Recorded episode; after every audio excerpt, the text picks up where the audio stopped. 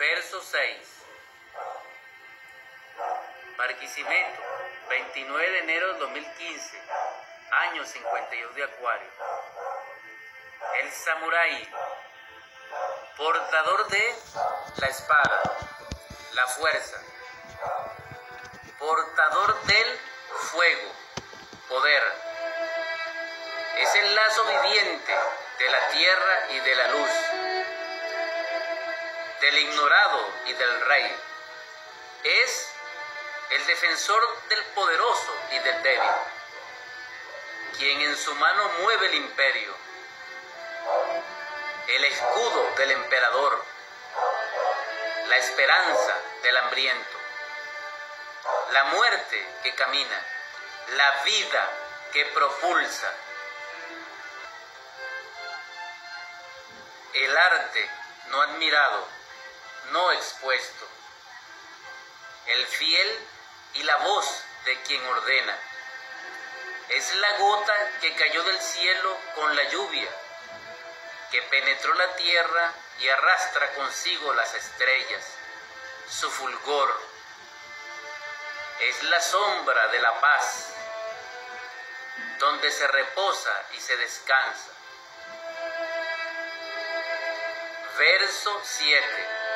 Escrita en Barquisimeto el 30 de enero del 2015.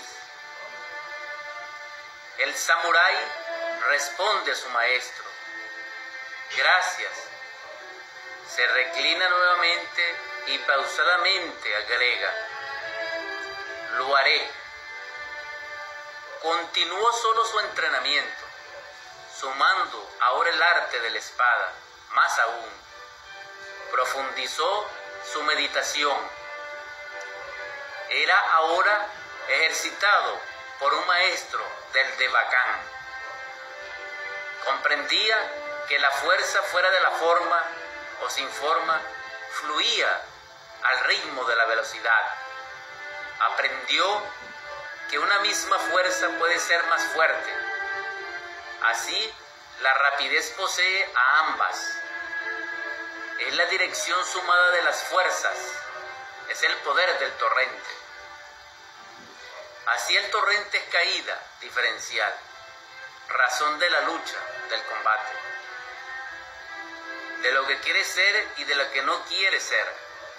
Es la polaridad manifiesta, la igualdad que separa, fraguando potencialmente el conflicto. Y hecho cambiará su dirección en el tiempo, por la igualdad que unirá. Es el equilibrio en acción. Es como la tormenta y el mar, inspiración y conmoción. Es el caudal que erosiona y corta el lecho del río, profundizándolo y ensanchándolo. Así contendrá más agua. Lucha es acción opuesta y pasiva, combatir acción expansiva y activa de la lucha.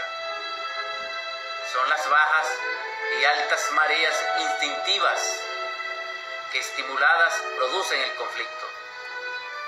Esta es directa o inversa a la razón. Comprendía también que la velocidad del viento alimentaba los bosques o desataba las montañas. Asimiló la enseñanza de la raíz que tierna y vulnerable rompía las rocas. Al poseer estos arcanos, tenía la valía de ser selecto al combate. Verso 8, escrito en los altos del río, en Yaracuy, el 6 de febrero de 2015, año 53 de Acuario. Al caer las fuerzas primigenias, adquieren diversas formas, como cristales que en sus sentidos y directrices potenciales y en proporción de la resistencia ya estables contienen una fuerza impulsora latente, como el agua que se curre en el lecho del río y en sus dobles conforma otro río oculto que se hará descubierto a su tiempo. Lo que desciende resiste y se impulsa a ascender, como el haz de luz reflejado en el espejo del lago, base de la lucha, del combate constante y natural. Lo constante, no siendo infinito, es interceptado y duplicado liberando un par idéntico no estable. Pureza del combate.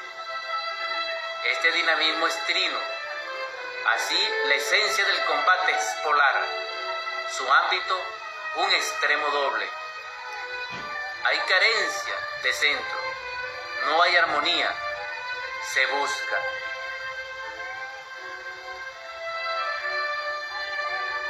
Verso 9.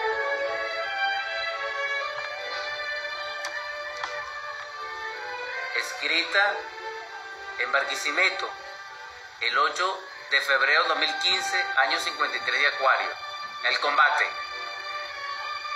Las flores del cerezo ya seco yacían en las venas de la tierra, como la sangre que nutría cual sabia. Y él parecía desnudo. Las grullas se anidaban en su ritual de amor. Destino cumplido.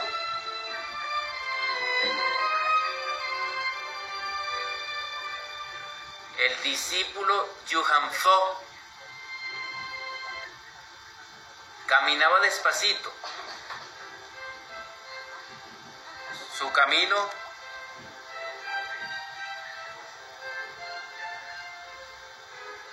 el cual lucía solitario, a la altura del vendaval, al filo serpentino del huesal.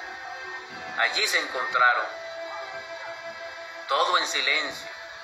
El adversario le contempla y como víbora salta sobre él con espada en manos, descendiendo como rayo mortal en la noche de tormenta. Consigue el vacío, pues en vano es su ofensiva.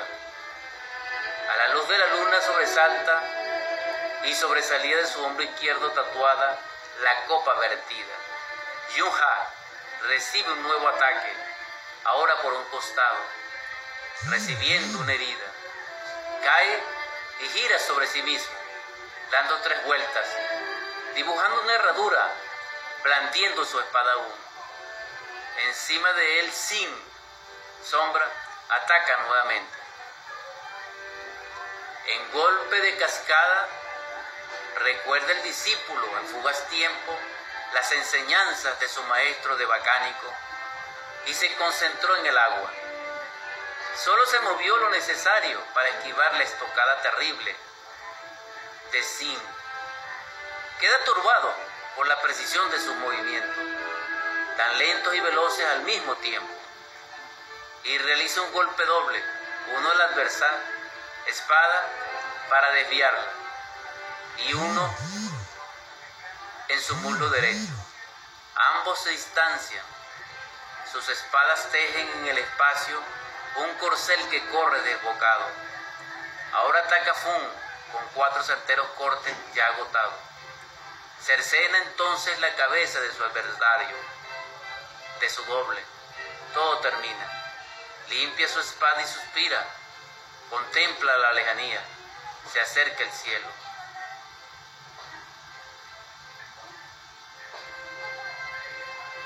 Este verso se terminó en los altos del río en Yaracuy el 11 de febrero del 2015.